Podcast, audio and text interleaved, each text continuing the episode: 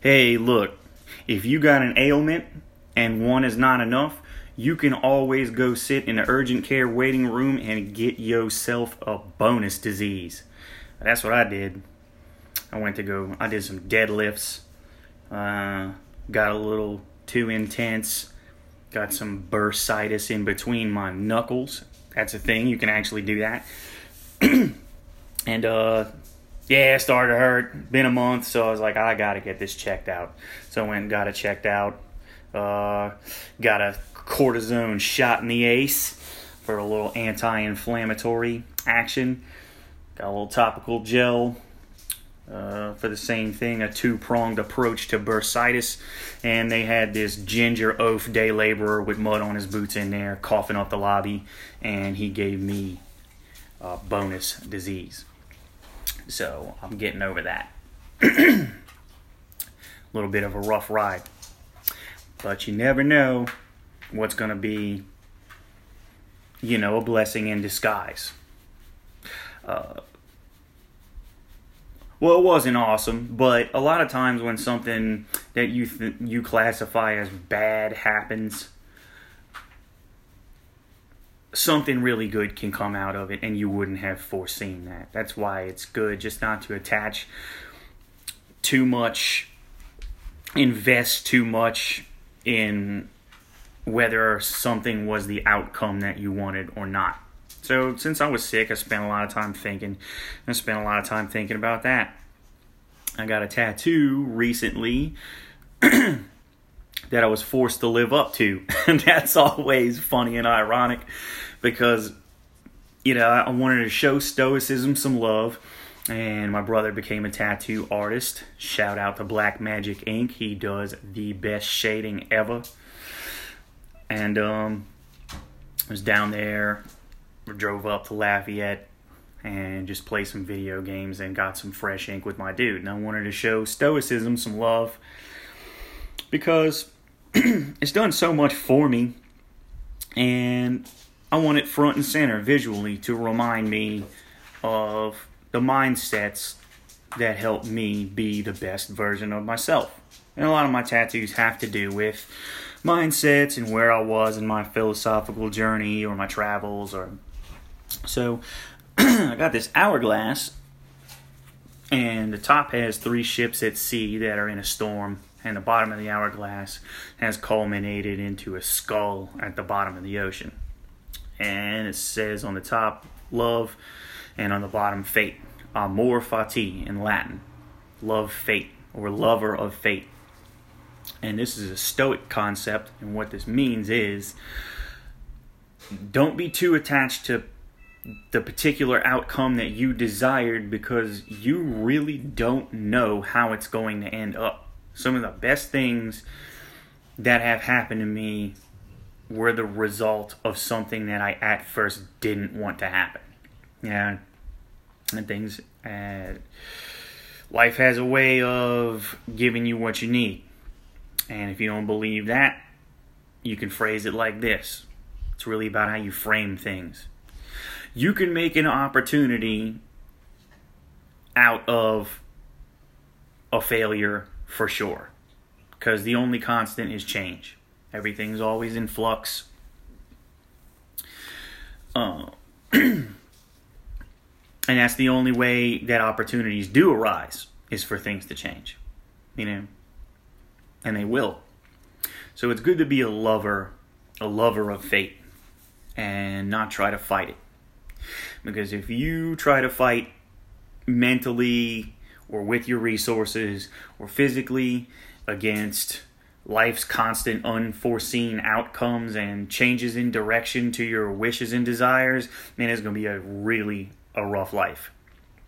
And right after I got this Amor Fati lover of fate tattoo. I got I got the bonus disease. So so pretty miserable. And I had to suck it up. I just put it on my arm. Suck it up, dude. Find an opportunity in the crisis. You know. And and I did. I used it to think. I used it to be introspective since that's really all I could do. I did a lot of it And I came to. I thought about hesitating. And when I was younger, I used to have this philosophy that never hesitate. You know, um, the time is always now. Get in there, get it done. Don't waste any time. Be active constantly. Fill all the dead space with activity. Get it, get it, get it. And a lot of that maybe was why I was so hot headed. There was a period of time in the Navy when I when I served aboard the USS Kitty Hawk, forward deployed aircraft carrier out of Yokosuka, Japan, when I was such an angry young man that people called me anger. And and sometimes I would perceive insults when there there weren't any or I would I would I had this thing about I didn't want anybody to alpha dog me. You know, I don't bully anybody. I'll be damned if anybody bullies me. You know, get some. And and so I would respond you know, with a lot of force of personality when I thought that somebody was trying to diminish me to make themselves seem larger. Which does happen, but um, you know, half the time it wasn't even happening. It was just me being touchy and having a chip on my shoulder. Had I hesitated and let the anger simmer down and let my rational uh, faculties take over, I would have been able to make a more accurate assessment of the situation. So hesitating would have been the right thing to do. And I've been hesitating a lot lately. Not hesitating out of fear, but hesitating out of wisdom. Like, okay, I might have taken this the wrong way. I'm just going to calm all the way down. Just maybe think about something else and then come back to this and then address it. And then if I still feel the same way, once the anger's gone and my ego is not so involved, I'll readdress it and then I'll handle it the right way.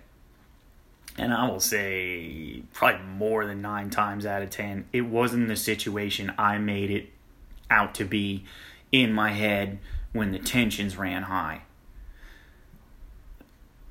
It, it just isn't. And it's been really beneficial for me to mellow out over the years, take the long view, calm down, and see what's actually happening. So, if I could go back and give uh, angry young Seth some advice, that's what I would I would tell him. I'd I'd tell him to hesitate. Hey man, especially when you when you get mad, kid, hesitate, hesitate, wait and see chill all the way out. And then, so the Stoics called anger a form of madness. It's almost like getting very, very drunk. You can't make accurate assessments of the situation. You get you activate that lizard brain. You know, lizard brain just says fight, flight, mate, eat.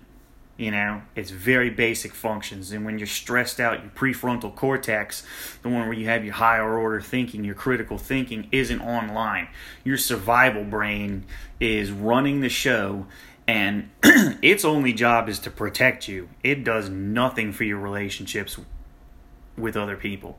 It is horrible at interpersonal dynamics. It's awesome for survival purposes and for fighting your way out of things or escaping danger or finding food when you're starving or you know vigorous survival activities but it shouldn't be in charge when you're talking about making a life for yourself and that's and that's really what I learned is that I should I should hesitate let that lizard brain take a back seat you know tuck the dragon back and let the real human make decisions and sit in the cockpit. Just wait till wait till it's all it's all calm. And then See if I feel the same way. Most of the time, I don't. You know, so the amor fati, lover of fate, that that's me not forcing things. Not forcing things. Sitting back and, and seeing if my version of reality matches what's really going on. And sorry to say, a lot of times in the past it did not. It was all my fault. You know? Picking fights where they don't need to be any. Uh, unearned swag. Stuff like that. I see young guys doing it now. It's embarrassing. It's embarrassing to watch dudes brag, to watch them get amped up, to watch them um, just have these ostentatious and grandiose displays of anger that they think other people view as uh, powerful. But the strong aren't impressed by ostentatious and grandiose displays of anger. They feel sorry and embarrassed for people when they make a display like that. I do now, in retrospect, knowing how I must have looked when I was jumping at conclusions. You know? That's not manly, that's boy stuff. You know, that's kid behavior. A man can overcome himself, or woman. A person of a mature person can do that they can police the ugliness in their own hearts and create value in the world.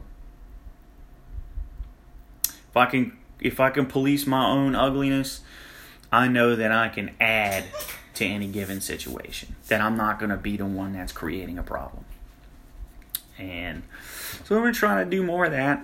Trying to be you know, be a better listener, be I'm, I'm extroverted and excitable, and extroverted people are excitable, and they'll cut other people off when they're talking.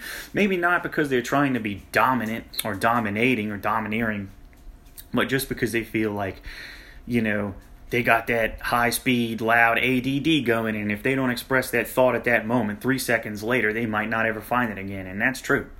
You know, I am like that a lot. But I've been trying to tone it down because I don't want to make other people uncomfortable. And people feel bad when you cut them off and they won't want to talk to you. you know, it's not as bad like I said when I was younger. It was it was it was pretty bad. But um you know, I'm trying to warm people up, not melt them down. If you come in too hot, you come at people too intense, then they're going to turn around and run the other way. Because really that's just a form of neediness. And being needy makes everybody cringe. So even if it appears high energy high energy neediness is even cringier. You know so it's better again to hesitate. That's my my new motto. Always hesitate Make sure reality matches the perception. A lot of times it doesn't.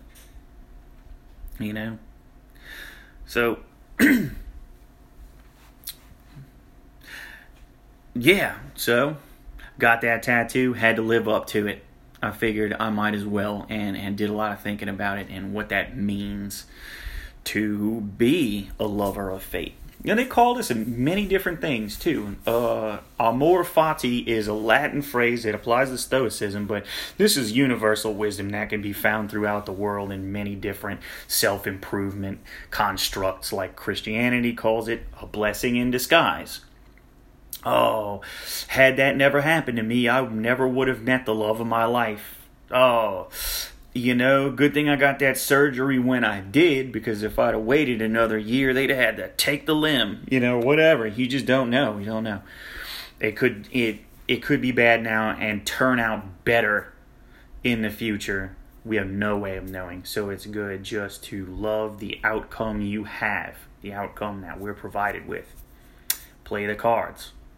play the hand you're dealt. You could say amor fati, that's Stoic, blessing in disguise from the Christians.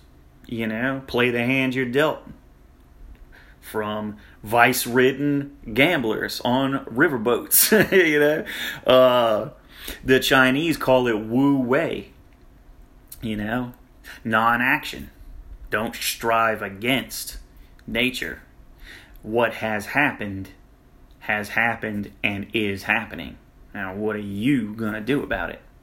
You know, you can't wish it was different. It's not going to be different. I mean, you can, but then you'll just be making yourself miserable. So, to be a lover of fate. That is today's theme, and that's what I've been thinking about while I was sick this entire time. it's good to be introspective. Yeah, uh, examine things, especially when that's all you can do. And questions. Just asking questions. It's odd that if you really want people to like you, telling them things is least likely to do it. It's bad to talk at people. Then they won't want repeat business. But if you ask people questions, A, you form a bond with them because they want to tell you the things that they are passionate about and they want to share their expertise because that is it, things that have value to them. Also, you know, uh, not a lot can bad can come from asking questions. Questions questions create answers. And that's how we become learned individuals.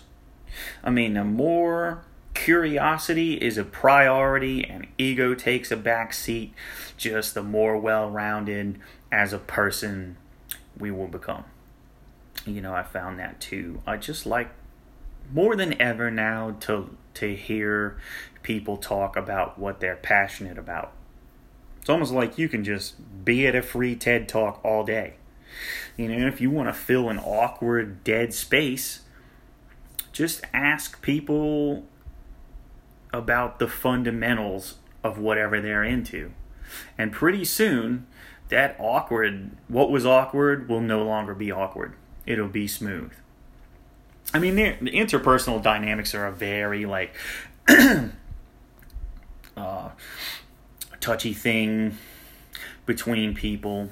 Some people have a natural flow and it's instant and it will always be that way. Some people just do not understand where each other are coming from, and that's never going to change. And it's not natural when someone has to carry the conversation, but try that out and it will make it less awkward. Yeah. Um, people's favorite subject is, well, themselves. And that's natural. I'm not going to hate on anybody for that. But it's also the things that they are wrapped up in, the things that they think matter. And if you take the time to see what matters to someone, you might get a friend for life out of a conversation you had at a bus stop, grocery store. Um, you just never know how many cool people there really are out there until you make a real concerted effort uh, to get to know somebody.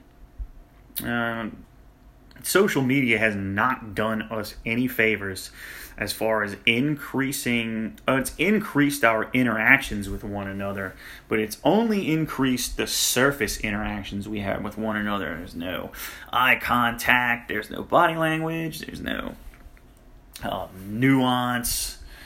You're not working on a project together, or you're not maybe have a common goal. Doing something with people physically and showing up and making that eye contact and asking them questions about their life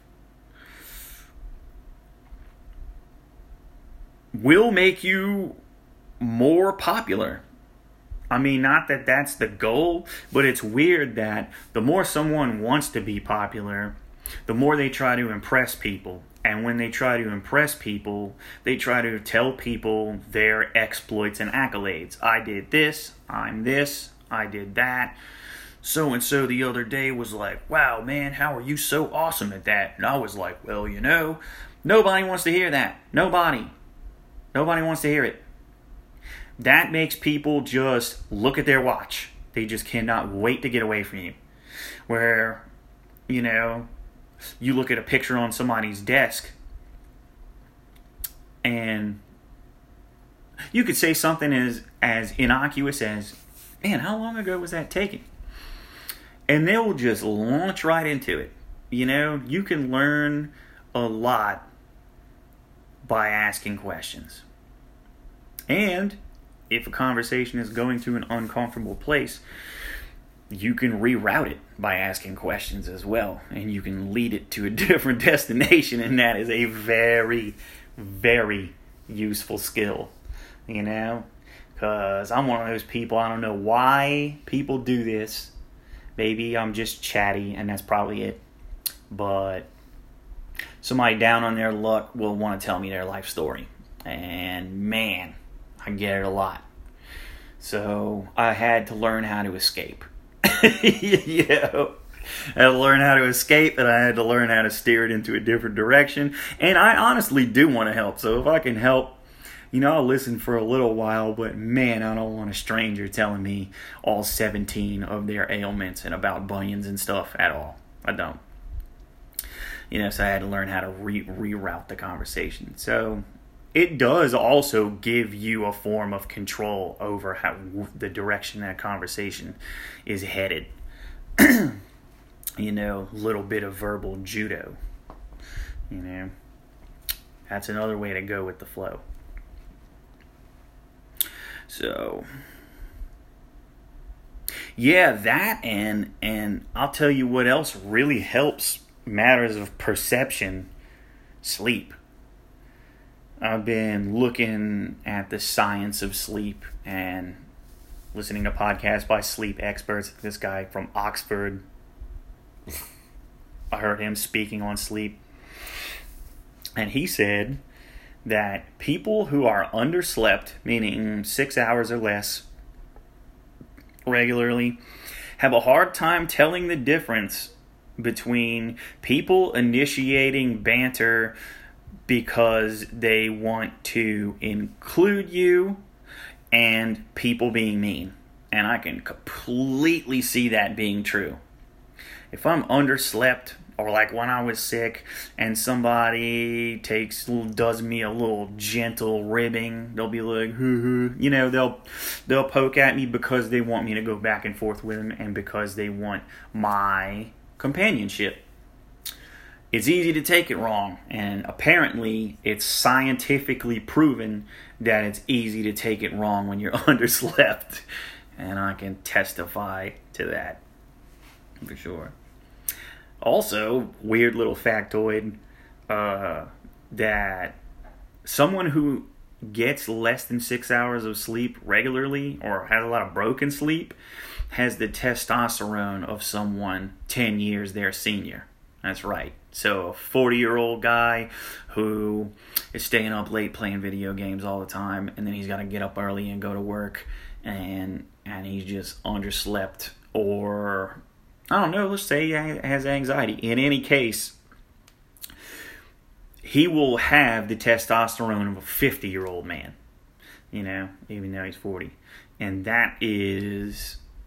that made me prioritize sleep a little better as a personal trainer and a martial artist and just somebody who wants to have more daily energy and be vigorous